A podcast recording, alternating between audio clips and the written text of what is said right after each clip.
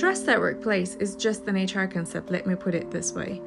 At global companies, HR people are given tasks to promote certain concepts to the employees, yet all these HR people do is to organize trainings, email newsletters out of duty, where they underline how and why we should trust each other.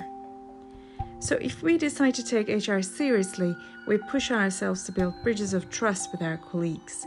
Yet we realize shortly after we leave that company that in most cases these people are no longer in our lives, maybe on our LinkedIn account only, but even there they resurface once a year if none.